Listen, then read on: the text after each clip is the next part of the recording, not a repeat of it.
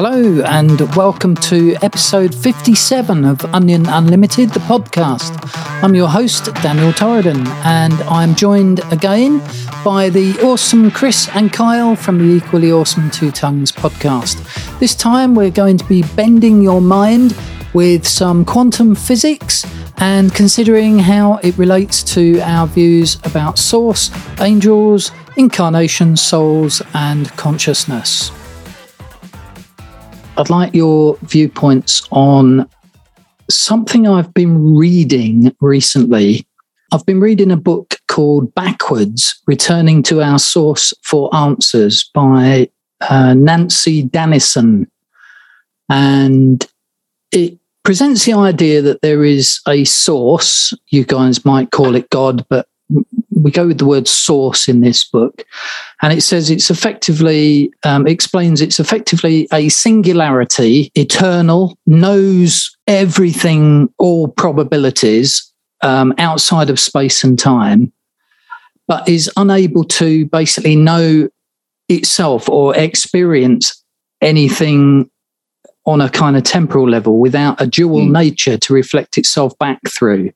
So mm it introduces the idea that you've got source and then source produces these kind of fragmented fractal instances of itself which the author refers to as light beings we would probably say spirits or angels and that these vibrate at somewhat of a slower frequency than source but still faster than humans. So you've got these like spirits, angels on this kind of spirit plane that have got much more of a even though they're spirit, they've got much more of a temporal association mm. with space and time. And then you come down a step, you've got humans. Now, the book basically presents humans, if I understand it correctly, as, as being essentially animals, animal bodies made out of flesh and bones. No different than animals that work on instinct, evolved. And when you when you look at humans without considering the spiritual side of things, there does there is an element of instinctiveness about us, animal mm-hmm. behavior. But it seems like we've got something within us that differentiates us. Certainly, you guys and myself and my girlfriend and some of my friends, when we're talking to each other, something that differentiates us from the animals, something that is divine, something spiritual. And the way this book describes what's happened here is that the spirits or the angels on the spirit plane basically can choose to blend with a body of flesh. Mm. So it's kind of a, a sort of incarnation idea, except unlike Hinduism, where you don't really have a choice as to what you incarnate into, you just have to kind of keep going round and round in circles until you break the cycle this idea that this author presents is that you actually choose, you get to choose the life you want as a human. You, you come to earth, you experience it as a human, a spirit within a human. And then when you die, it's your body and your brain that dies, and your spirit is released back to its natural form on the spirit plane. And then you get to choose. You can either do it all over again if you want to come back for another uh, human experience again, or you can go back to source and lose your individuality, or you can hang around on the spirit plane and be a spirit guide for a period of time. What's your thoughts to that? The idea, particularly the idea that as humans, we are, this is not the first time we've been here. This is not our first experience. We actually are spirit creatures, that maybe lived many lives before, and that we're mm. blended with flesh. Any thoughts on that? Kyle looked right at me. Who's so going to go you, first? I'll tell you what I think. What comes to my mind. I like the idea of it fits into my panpsychist narrative. I like mm-hmm. the idea of thinking about a spiritual realm as a conscious existence at some, in some like parallel uh, existing parallel to our realm somehow. If that if that like you suggested might be something as simple as um, you know matter or energy at a higher frequency and so it, it, exists alongside the material world it's invisible to us because of the way it exists uh, but it's there nonetheless i really like that idea as a sort of materialist way or a sort of um, maybe more scientific way of understanding how how a spirit world might be possible and how and how supernatural creatures um, might exist. I, I, I think it's an interesting idea. Where I struggle is is that the spirit the spirits in the spirit realm that can choose to um, incarnate. Mm-hmm. Thinking about those thinking about those spirits as different from source, that's where I have trouble um, mm-hmm. because I I don't know maybe I'm being naive and and um, short sighted, but I, I've always understood God and and reality to be two sides of one coin. And what you and what you're suggest what you're suggesting is that maybe there's a third side to the coin, or maybe yeah, even and in between tra- trans, hmm. transitory phase between God and and and exactly. the material world. Yeah. Oh boy.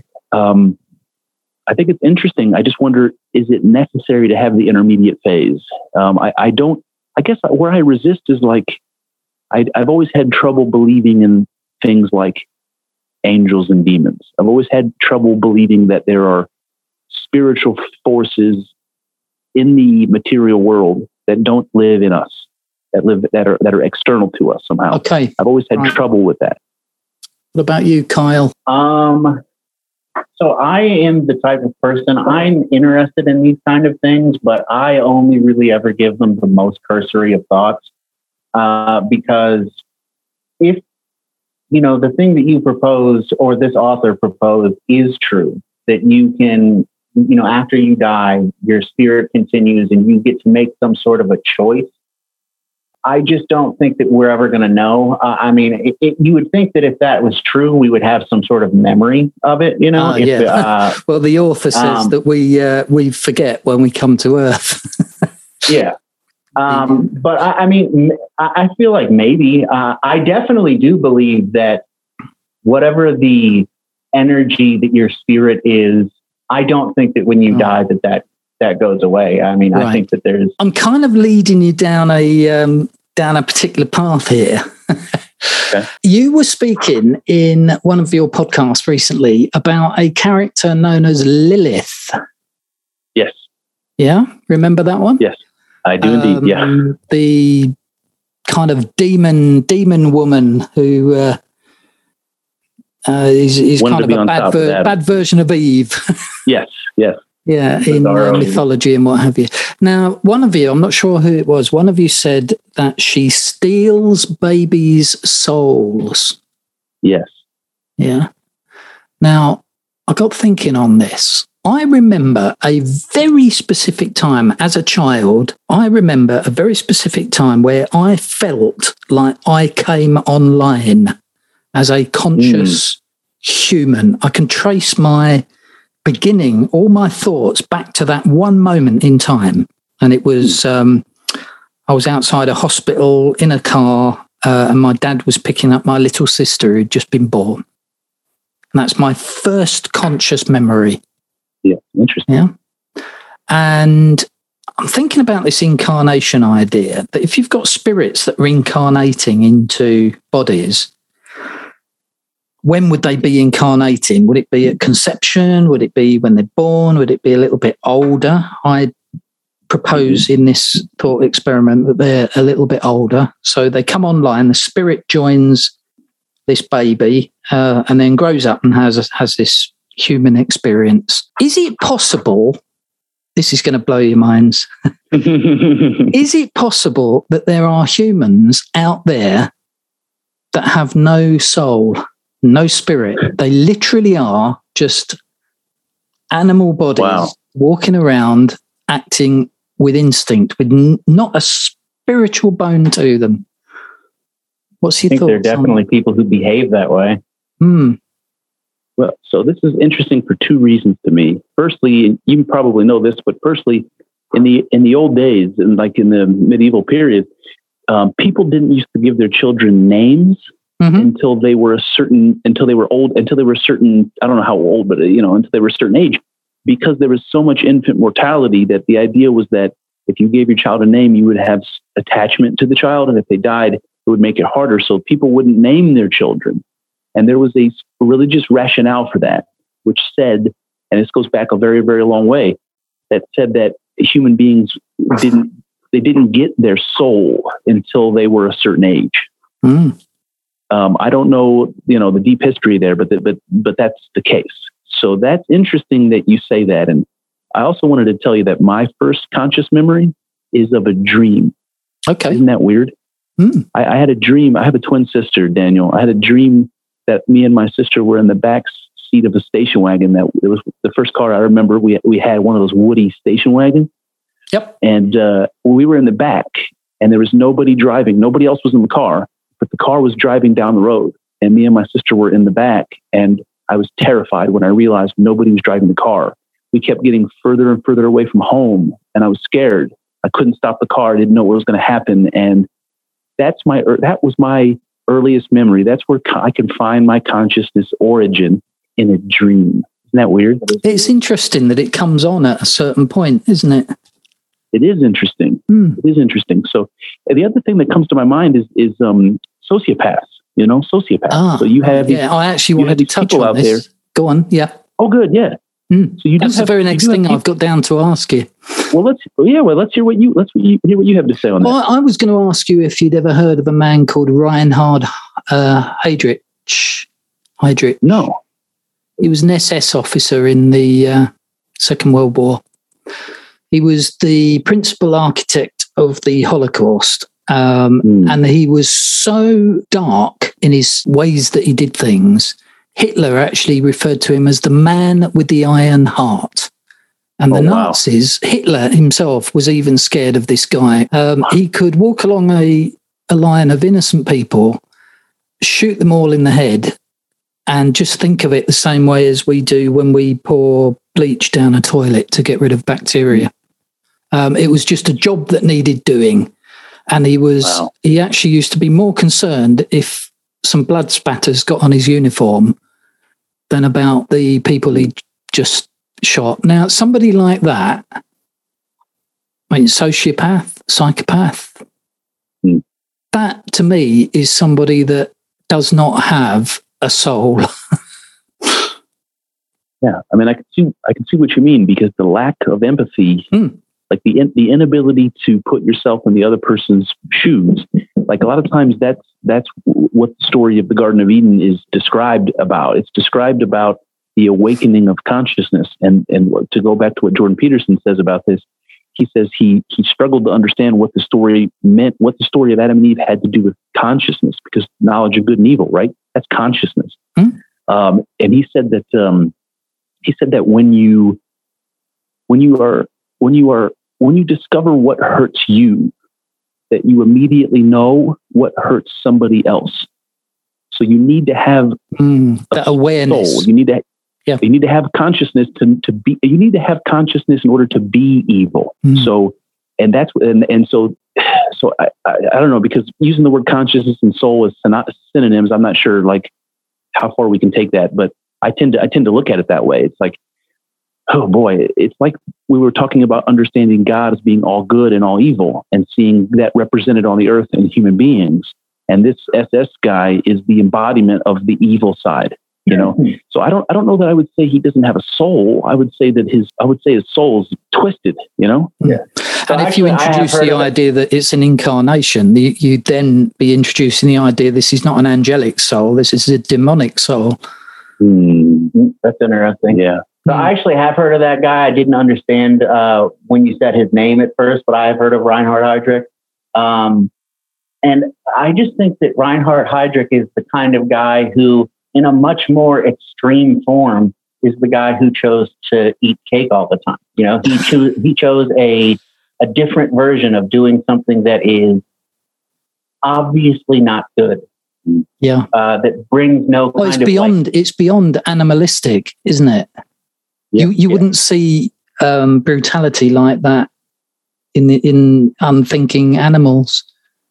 It's interesting. Um, it's interesting because you because you don't you don't see like empathy in other animals, right? You don't see that, but hmm. you also don't see you also don't see you know that level of brutality either. You don't you don't, you don't it's not an instinct like like a chimpanzee, you know, defending its his you know uh, pack or whatever you call it, mm. group. You know, it's not it's not like an instinct to be that evil. It's yeah, it? most most animals will not attack unless provoked. Right. You know, they, they certainly walk, walk along just shooting everything. So uh, I had, I've got this. I've always had this idea of a programmatic universe, insofar as the the way that everything works. It's all kind of a. Uh, you've got source, which is some sort of divine grid, some sort of quantum grid, and everything is kind of arising from this quantum matrix, you know, reality, the physical reality, and what have you. And then you've got kind of, for want of a better word, coding or rules or laws that are built into uh, the quantum field that dictates how things manifest themselves, you know. And the idea in a computer game or a, or a sim game, particularly where you've got you've got like the main characters you know you are this character that's playing the game you know and you you're the soul behind the character and then there might be somebody online that is playing you know the other side of the world but there's also a real person behind that character and you're playing the right. game but then coded into this kind of um, computer generated universe, you have what are known as non player characters, NPCs. Right. They're basically just just characters that are automated and they just respond. You know, they walk around, they respond. If you shoot them, they'll shoot you back. If you don't see them first, they might shoot you first, that kind of mm. thing. And I just wonder whether honestly just wonder whether some of the bad things in the world, whether we can put it down to soulless people that are NPC. little more than animals, worse than animals. I don't know. It's just yeah, a that's, thought. That's really that's really interesting because it because it makes me think that if you could identify those people, then you would hmm. have to ask yourself whether it's worth having them around, and then you become them. yeah, yeah. You immediately become them. You know. Yeah. Mm. My mind, I guess my initial gut reaction is to say that I doubt that it is people who have no souls and more yeah. people who have corrupted souls. I, I, that's that's a that's a strong contender for the uh, other opinion that I've got on this. Yeah, very yeah. good. Daniel, you're talking about the um the, the grid, you know, the, mm. the, hmm. the the matrix behind reality, that that sort of thing that we we talk about sometimes. Source. Yeah. Um, I, uh, I, I was just watching a documentary last night, and the guy said something really interesting. It just popped in my head, and I want to share it with you. Um, Please. There's a guy. His name his name is Jim Al-Khalili. He's a professor at the University of Surrey, and he does all of these physics documentaries. I just love them. Mm-hmm. And um, and he did this one. And he was talking about these scientists that were studying vacuum. They were trying to figure out can you pull all the space out of a out of a, a, a, mm. a you know yeah. container? Can you can you empty it? Is there such a thing as nothing? That's what they were trying to figure out. And they were doing all these experiments with vacuums. And one of the scientists said after all these experiments, they couldn't figure out how to make nothing. It was impossible for them to get a vacuum that had nothing because what happened was over really short periods of time, little packets of energy would appear inside the vacuum and then they would disappear again. And so the idea was that there was literally energy coming from nowhere, mm-hmm. coming from nothing. And it would come and then it would go. And because it would come and go so quickly, it didn't, it didn't, it didn't go against any laws of physics because it happened so quickly. Yeah. And it's called vacuum energy. And what the scientist said was he said this. He said the vacuum is alive. Yes. Yeah. The nothing, absolutely. The nothing yeah. is alive. Yeah. How cool is that? Man? The quantum, the quantum grid, the, the quantum grid effectively is producing waves when agitated, and those waves are causing small packets of energy which become, you know, when they're built up based on the laws of physics, they become the atoms and the molecules that make everything up. That's yeah. you effectively can never have nothing. There's something will always arise. That's the idea, isn't it?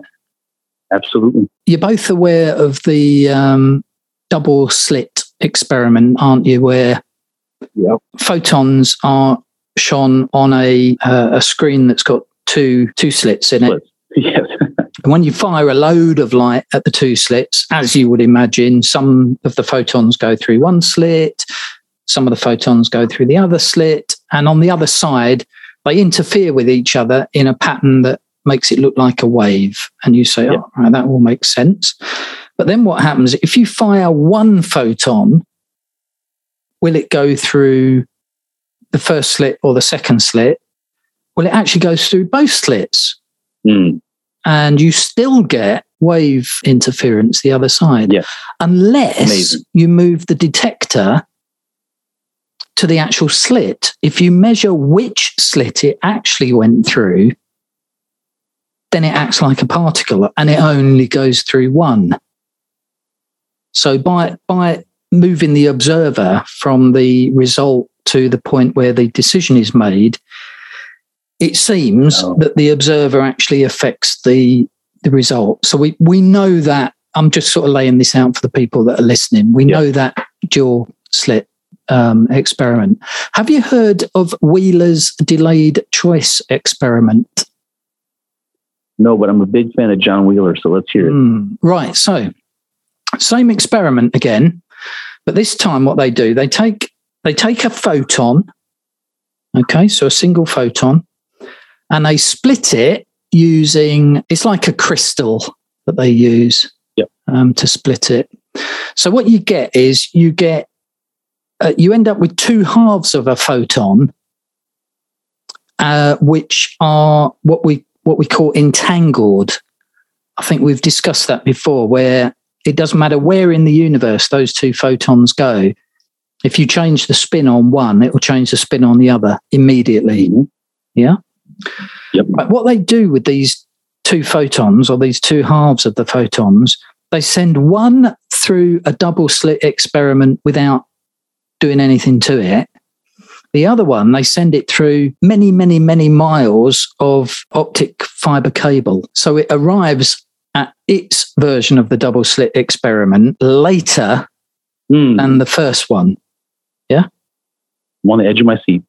But what they find is if you observe the one that arrives first, whatever you observe that state as being, the one that arrives afterwards is also the same state. Okay.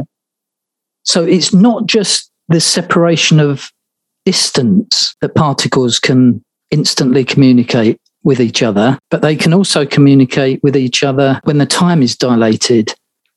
And if you Mm. change, if you change something about the the photon that's made it through it first, if you if you observe it and it collapses and it becomes a particle, the exact same thing happens with the second one without you even putting a detector there. Mm. So they call it's, it's basically what they call retrocausality. Ah. So let me let me just let me just repeat this in my words. You tell Mm. me you tell me if this if this is it.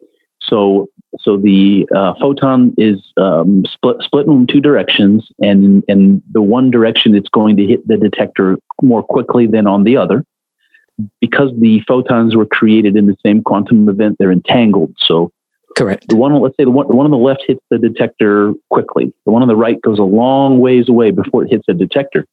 Yep. Um, the one on the left who already hit the detector already predetermined what the one on the right was going to be before it even gets to the double slit. Yep. That's amazing. That's amazing. Yeah. amazing. So um, I've, I've see, I've got this idea that source, you know, coming back to source again, that source, source is not the observer. Source knows all possibilities, not just in space, but also in time. And time is just an illusion to source. Things that happen first and second can equally happen second and first. It doesn't matter every every event that happens wherever it is in space wherever it is in time source just knows where everything is and what all the potential possibilities are but then it's us as the observers that are collapsing these wave functions effectively making reality manifest itself I, I love that.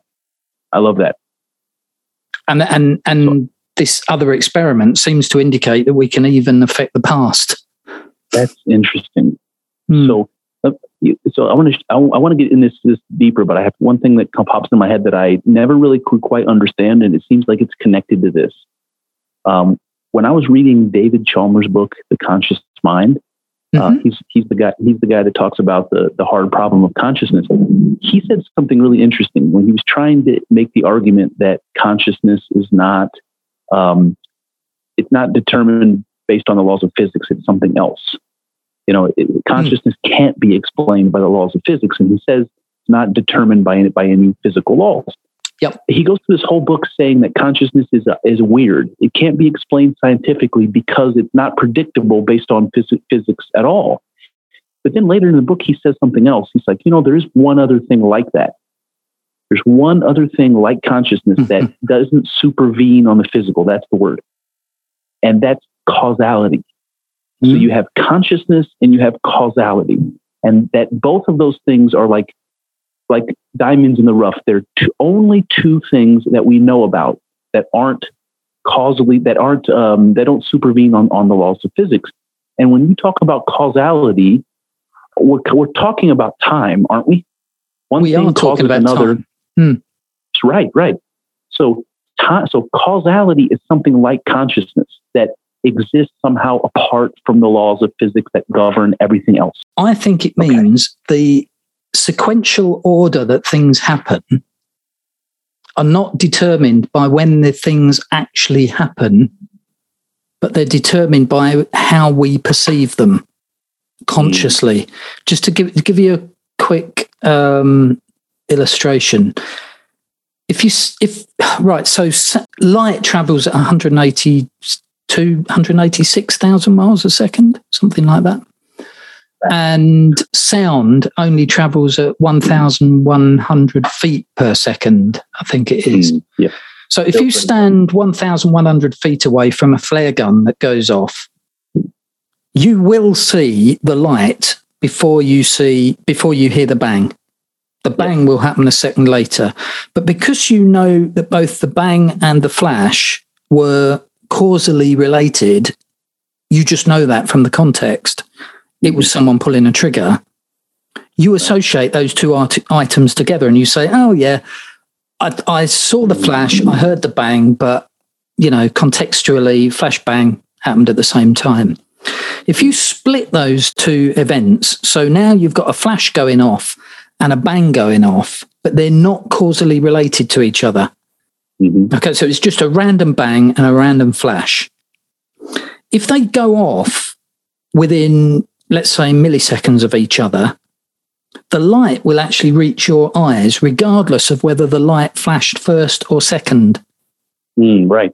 Because the light, it doesn't matter how, how Oh, you know, that's interesting. Yeah. You fire the bang, yeah, and it takes a second to get to you. If you fire the light slightly before the bang, it will reach you first. If you fire it yeah. after the bang, because it's going so fast, it basically overtakes the sound wave. Right, right. And arrives first. So you look at it and you go, oh, yeah, flash happened first. But outside, and plus your own uh, brain actually takes I think it's half a second to process any incoming mm. information anyway. So everything that we're experiencing as now isn't now. It's actually happened at least half half a second ago, depending on how thick you are. And then you take into event in, into effect whether it's a sound event or a light event, and the distances involved. Everything could actually be taking place in different orders than we actually perceive it to be, or simultaneously or simultaneously. Ah, it, or sim- yes, ah. exactly. that, that, made the hair stand up on my arms. it, it may, yeah. so, so, consciousness, in answer to your question, I think consciousness is what determines temporarily wow. so, when things happen. Um, like Einstein said, the only reason for time is so everything doesn't happen at, at once. I love it. So, so time, so, so consciousness. Okay, so time is. Oh Jesus! Consciousness is the is the temporal order that we overlay o- over the quantum reality that we are. Yes. yes. That's amazing. That's amazing. And consciousness, and, consciousness is the idea of one thing happening after another in a forward flowing direction. So consciousness and time are directly related, whereas source that is aware of everything in one eternal instant, all probabilities, doesn't experience consciousness the way we do. It will be aware. I've often likened it to a, you know, when you've got a spider in the center of a web and you've got the radials going out and it's got its little legs on each of those radials. If yep. anything hits that spider web, it knows immediately. Yeah. That's a little bit like source. It's like it's it's continually aware of everything that's happening. It's funny you say that, but it's not time based. It's referred to as a web in Hinduism. The universe is referred to as a web. Mm. Um, you know that that's interesting because that Chalmers thing I brought up about consciousness and causality um, being two very unique things, and it reminds me. This conversation reminds me of something that happens in science a lot, where they take two theories that they that they once believed were separate, like electromagnetism, electricity, and magnetism, and then eventually realize, oh no, this is one thing. We're talking about one thing. It's electromagnetism. Mm-hmm. And when, when we're talking about time or causality and consciousness, so one thing. Well, we're really potentially we're talking about one thing. Yeah, that's that's gonna. I am gonna have to think about that for a month.